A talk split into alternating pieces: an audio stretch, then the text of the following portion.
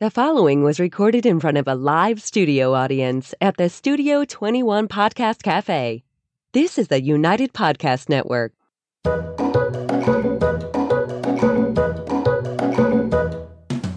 Welcome to the Quirky Dog Podcast, inspired by some of the quirkiest dogs you can ever imagine and the owners who love them. This podcast is brought to you by the quirky couple themselves, Scott and Jess Williams. Their aim is to educate and entertain. Here's Scott and Jess. Welcome, guys, and happy Wednesday. We're coming to you live from Two Guys Smoke Shop in Salem, New Hampshire. And today we have a very special episode in store. I'm super excited about this. I've been talking with Melissa since last year about this search and rescue sport of sorts that we have available to us in this country that isn't as popular as some other stuff, but I think it's a great venue. So if you're looking for something new for your, Malinois or your German Shepherd that you want to do protection with, that it was just maybe not the best venue, it was a little bit more than you bit off to chew, or you have a retired dog that used to love tracking or search and rescue or something else, I highly recommend that you guys look into this organization, the RASA, and that's going to be my quirky tip of the day. So make sure that you check out the RASA. I had to do the pig because I know I get out of order. Any dog that's done even some AKC tracking. Yeah, could just check it out no matter what you're thinking of. But as a new venue for 2023, I'm super excited about this. So without further ado, we have the vice president of the ARSA here, and her name is Melissa Stagnaro. Thank you so much for joining us here today, Melissa, and welcome to the Quirky Dog. Thank you so much for having me. Yeah, so can you explain to us just a little bit about this organization, this sport of sorts, just what this whole kit and caboodle is about? Right, so we have an international rule book that we follow. It courses out. There's different scent options, different obedience tasks, and there's increasing levels of difficulty. There's 3 sport levels that get harder, and there's also a mission ready test. Okay. So the mission ready test doesn't have any obedience, but it is the proving ground that you and your team, you and your dog as a team, are ready for actual search and rescue.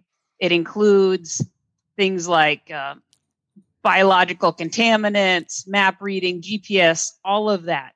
So the mission ready, if a team were to pass that, they would be a real search and rescue dog. Okay, cool. Nice. But the sport is just 3 levels. And in some places in the U.S., sheriff departments have been so impressed by the sport folks, they have asked them to come out to help. But the 3 sport levels are just that. There's their sport levels, which means dogs that maybe wouldn't be reliable for an actual search, or people who couldn't handle, the long treks in the woods and carrying all the water and the gear, or folks that are just really busy and can't commit to be on a call out, 2 in the morning, ready to go at the drop of a hat. Yeah. And, definitely traditional breeds like the German Shepherd and the Malinois, we do have those for sure. But because this is a sport and because there's so many search options, there's something for just about any dog.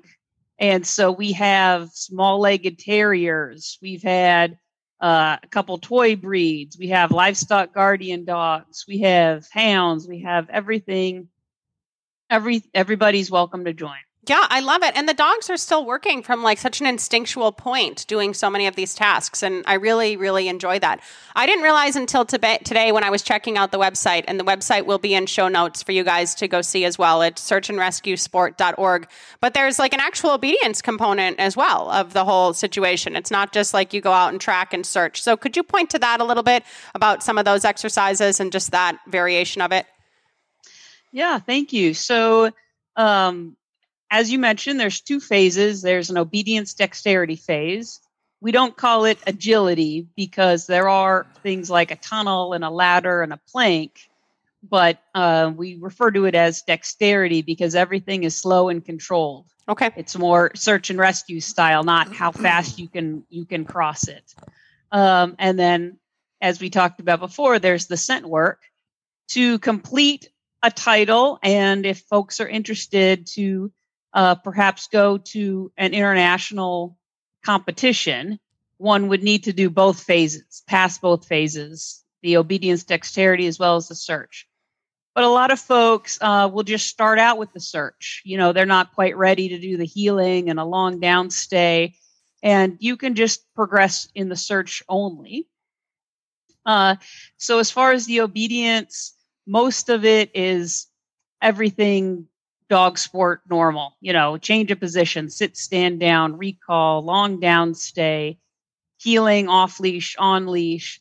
There's a few that are search specific. The one that's kind of fun is a carry. Okay. I was going to mention, I saw that listed, and that is not something dog sport people do. No, but let's say you and I were on a team together and doing, you know, urban disaster rubble work.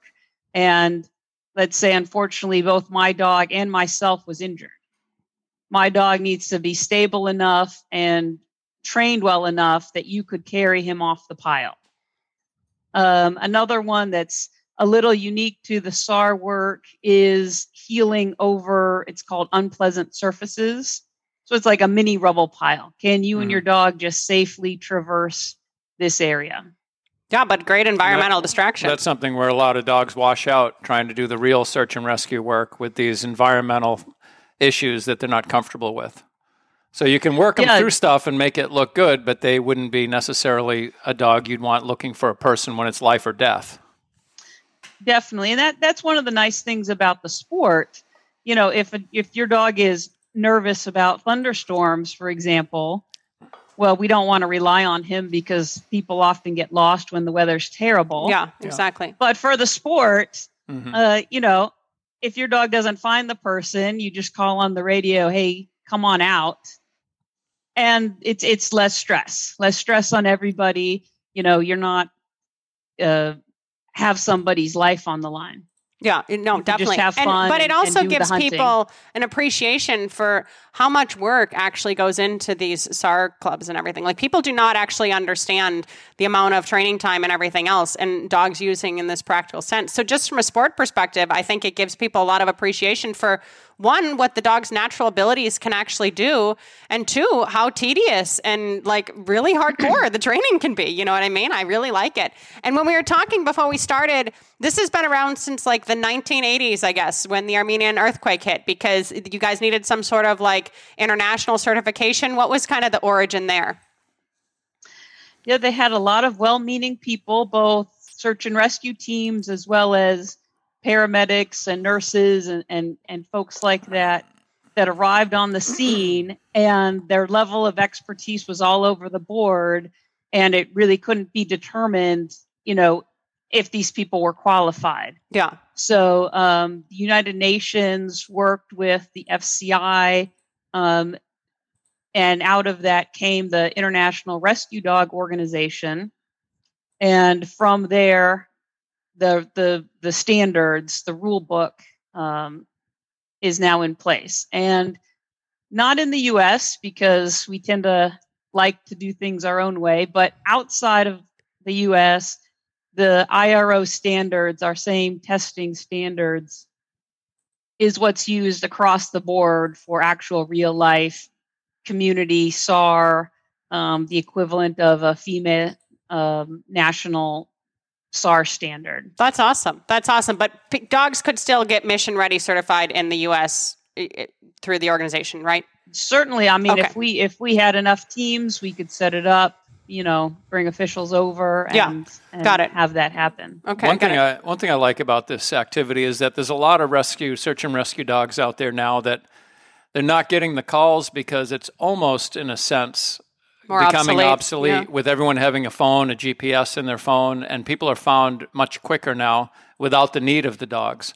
So there's a lot of dogs that people enjoyed the training, they're not getting the calls, where they could give their dog an outlet. They could be keeping their dog sharp through doing these type of sport trials, I guess, and just to keep because most people that are into search and rescue enjoy working with their dog. They're not there as a job. They're there because they enjoy the aspect of the team part of it and getting out and doing it. So to not have the real calls coming in that very frequently, they don't get to actually do it unless they're just doing a training day. They just wind up training 3 times a month or whatever they're doing, but they don't get out there and kind of test themselves like they could in this kind of a sport venue, you know? I would think it'd be fun for that. Yeah, that's definitely true. And some of the, you know, I train quite often with actual SAR folks, and some of them, their certification comes up maybe only once every other year. Right. Mm-hmm. And they have bad ring nerves, you know, the clipboard, the clipboard scenario. Yeah. Yeah, that's true. So come to one of our events, pay the entry fee, feel that pressure. Mm-hmm. But if you or your dog blow it, no big deal. Yeah. You know, no big deal, because it's only the sport. Yeah, that does make sense. The other thing, I don't know, in different places in the U.S., it's very hard for folks to join a SAR team, right? Because they don't have you know the training director, they don't have the space, they don't have the time to bring in new people, and they can't really assess how serious someone is and how suitable their dog is. So this is also a nice way to get the skills set, test it out to make sure you like it yourself. And if you go to one of their open, we'll check you out days, and they see all these skill sets, they would be more apt, you know, to let you join than sure. Yeah. someone that hadn't put that training time in. Probably yeah, no, a good sport dog that's been doing this activity is going to be better than the weakest working search and rescue dog out there, because they're not all perfect. You know, they're all working on their own issues in their training all the time. Yeah. You know? Well, and I like this in the perspective of a SAR team. For people that aren't familiar with it, it's normally the same group, you know what I mean? And that is important, and it helps and everything. But like here, you can go to different trials, train with different people, and the dogs are getting kind of a broader spectrum, if you will, in my opinion, of the people that they're finding and dealing with and hunting for and everything else and training with and perspective. So I think that unique aspect of it is really exciting as well. If people want to get involved for their own sake, as far as, you know, all right, maybe I do want to do some of this training, or where can I go look for trials? Obviously, the website is a great resource. Where else can people get more info on everything? Yeah, thank you. Yes, yeah, so we have information on the website. We have information on our Facebook, and on both those, we have a lot of, you know, contact us info. If folks have particular training issues, we have a national training director that we respond to particular queries. We do a set of tips. If folks have, you know, 4 people who are interested, wherever they are in the U.S., we will go out and do either a mock trial or do a seminar, depending on, you know, where their level of readiness is. Yeah, cool. So you guys are really, you're helping to kind of infiltrate and like support this organization right now in this country. Like this is something that you guys are really supporting. And I appreciate that too. I mean, boards of directors aren't even that normally involved. So I do appreciate that from that perspective, and a whole nother level with dog sports. I have a question. Are you guys doing much of the hard tracking in your searches in the competitions? Or is it mostly urban, wooded grass and that type of stuff? Because you mix, I know with the AKC here, they're doing hard tracking as well as grass and different surfaces. Yep. So there's technically 6 search options. The avalanche and the water rescue are less common because you need those spots. Kind of hard to find an avalanche. Yeah. You know, it doesn't go quite well with, you know, a spring trial in the Washington, D.C. area. Yeah. But we do rubble, which is the urban disaster, a collapsed building. But the 3 most common are the precision tracking, similar to IGP tracking, man trailing, and the wilderness, which we call area search. So most people right now are choosing either the area search, 1 to 3 people lost in the woods, right, or more the IGP style tracking. Folks with an AKC tracking background are definitely welcome to join us. I've trained with a bunch of AKC tracking folks, And I found, at least in my area, they're pretty tight on the track. Mm-hmm. But either, depending on how tight your dog works, you would choose the tracking or the man trailing option. But the great thing is I have a retired dog that I did. I did the tracking. I did the area search. I did the rubble. I did the man trailing. So you can mix and match, you know, different times of the year. You know, some folks in our group are doing, their goal is to do level one of all four, you know, excluding the avalanche and the water. Right. So what is the water? Oh, the water is where they actually retrieve like a mannequin. You have like a dummy out in the lake. Is that correct? Oh, not quite, but similar. There's no scent work. Yeah, but there is. You guys have like a dummy in the water. We have people. Right? No, you do. No, it's a human. People. It is a human. Okay. Yeah. And so when I was reading the website, picture, go ahead. The Newfoundland, you know, running on the beach, dropping and, you know, out of a helicopter. A buoy. Well, we don't quite do the helicopters, but that would be fun. So you have a person out in the water, and then you would send a dog from the shore, I'm assuming, or from a boat. Yeah. So all the different levels, you know, become progressively harder. Yeah. Some it's from the shore, some it's from a boat, would bring a buoy, you know, to the fake drowning person, right, and would either take him to the boat, take him to the shore. And the fun thing is the obedience is quite similar, whether you're doing the avalanche, the water, the man trailing, the tracking, whatever, but they have little quirks. Like the avalanche, you heel between the skis.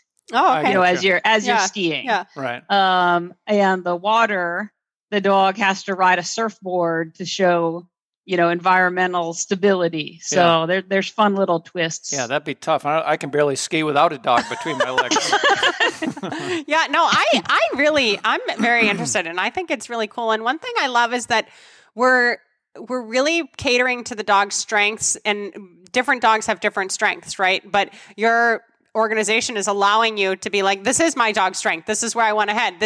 And that's something that we're rarely doing in dog sports, is it's kind of like this one size fits all, and like you fit into our mold and you figure it out. And just talking about it, I mean, it's huge confidence building. It's huge physical benefit, obviously the mental benefit, dog sniffing. And I mean, there's just so much benefit for the dogs through the training of it all, which is very, very, very important. Dogs like to work, whether you own a working dog or not. All dogs like to normally have a job. So this is really giving them good channels of ways to kind of outlet that energy, as far as I'm concerned.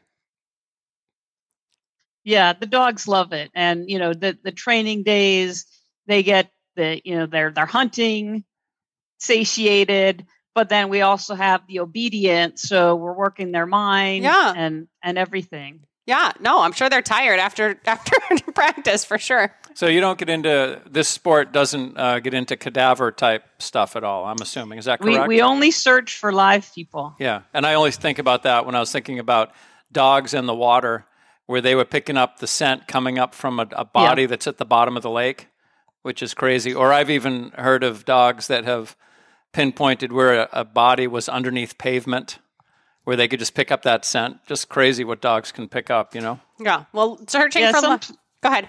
Sometimes when we're training, you know, joint search and rescue sport training days, people will have HRD out in the environment. So we usually just test to make sure our dogs don't have an adverse reaction to it, but we're only searching for live people. Yeah, definitely. Yeah. So as far as the different breeds and stuff that are involved, you said there's really no exclusions. And I really love the whole dexterity option versus like agility. So if you did have a dog that was competing in IGP or something, like they're not doing, you know, the shits and jumps anymore. They're not doing this level of jumping that's going to be hard on them as they get older. Are there certain breeds that you're finding just are more prone to being involved within the organization of the sport so far, or it just is really a mix and match?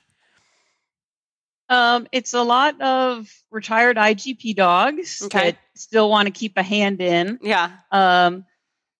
Any dog that's done IGP has 85% of the skills. Yeah. So it's a nice, easy add-on. But we have a lot of people with pets that are just starting out. You know, we love people coming out and you know, even if they don't get to the level that they're comfortable enough competing, at least in a lot of the training groups, we love to have them join. You know, even just selfishly, I'd love to have other people carry my dog and other people hide for my dog. Yeah. So I think that sort of very open attitude, you know, is part of why we have so many different breeds. Yeah. And we have handlers of many different ages, many different backgrounds.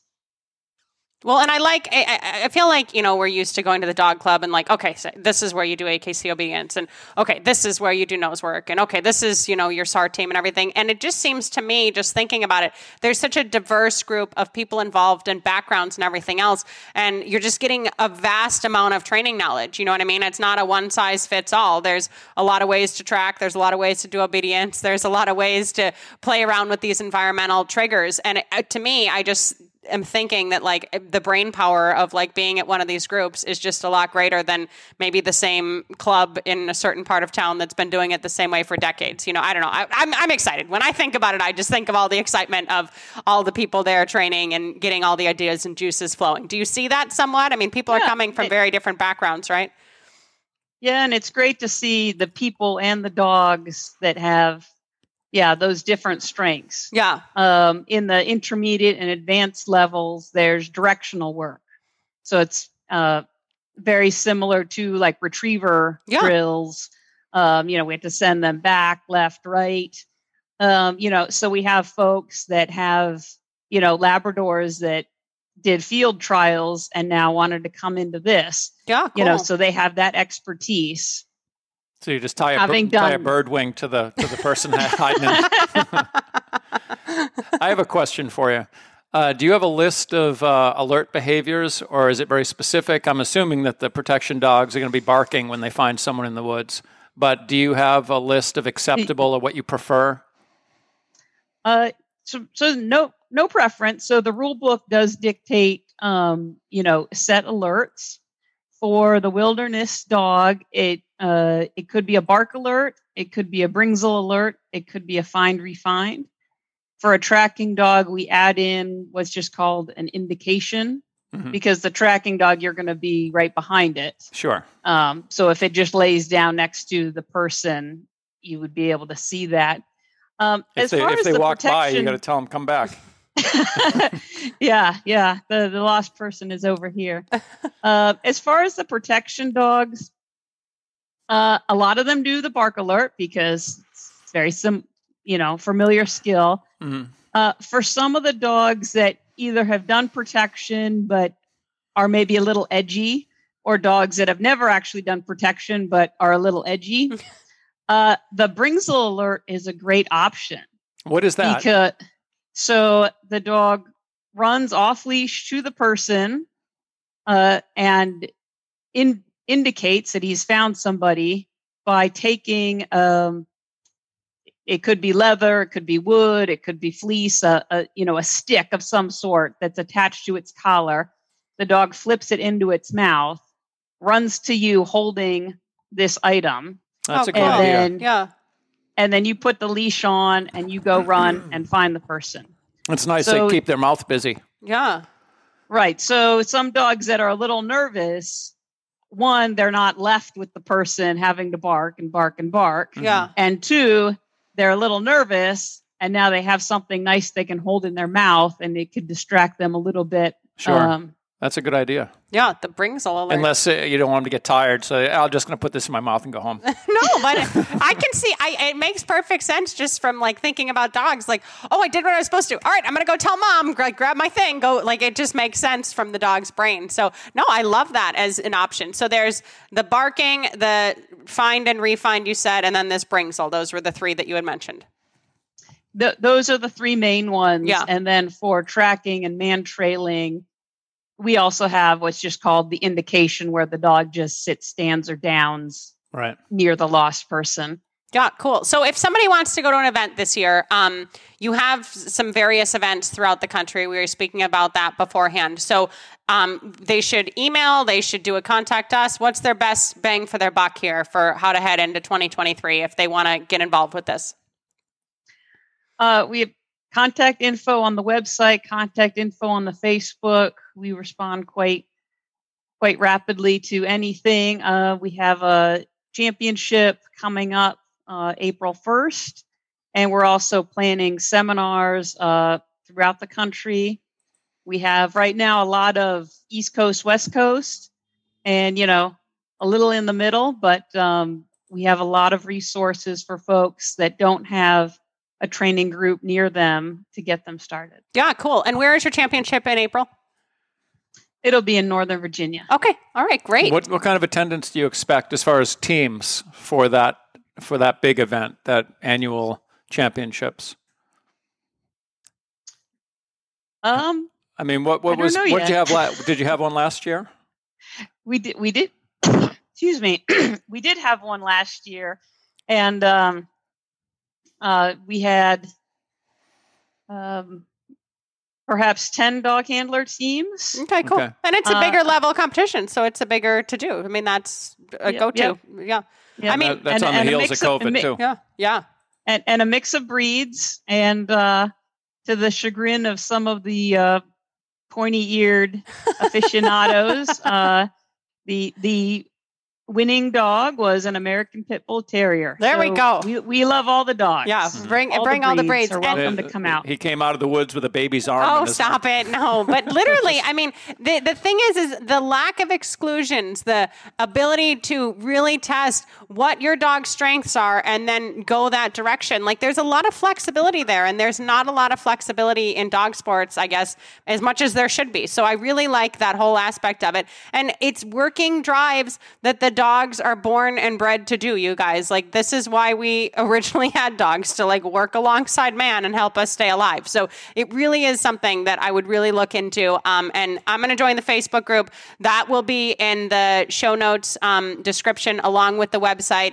And I'm pumped about it. I think it's a great venue for a lot of these dogs with great training. And for those of you who are looking for something more for your dog's training, please think about committing to your dog and doing some of this stuff, because it combines so many different disciplines that dogs love to do and that you guys will love to learn about, really. Did we miss anything, Melissa, that you'd like to bring up?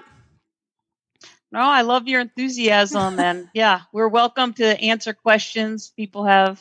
Want to reach out to us, get more information, either, you know, about the organization, about building some of the obstacles or specific training issues. We're here to support you. Yeah, I think it's great. Thank you so much. Thanks for having me. Come on. Yeah, we want you guys to support the ARSA. So thank you guys again so much for joining us. Melissa, thank you for your time. Check out both links of the whole organization and the sport in the show notes here today. And in the meantime, you guys, keep it quirky. Happy Wednesday. Thanks so much for joining us here today. The views and opinions expressed by the hosts, guests, or callers of this program do not necessarily reflect the opinions of the Studio 21 Podcast Cafe, the United Podcast Network, its partners, or affiliates.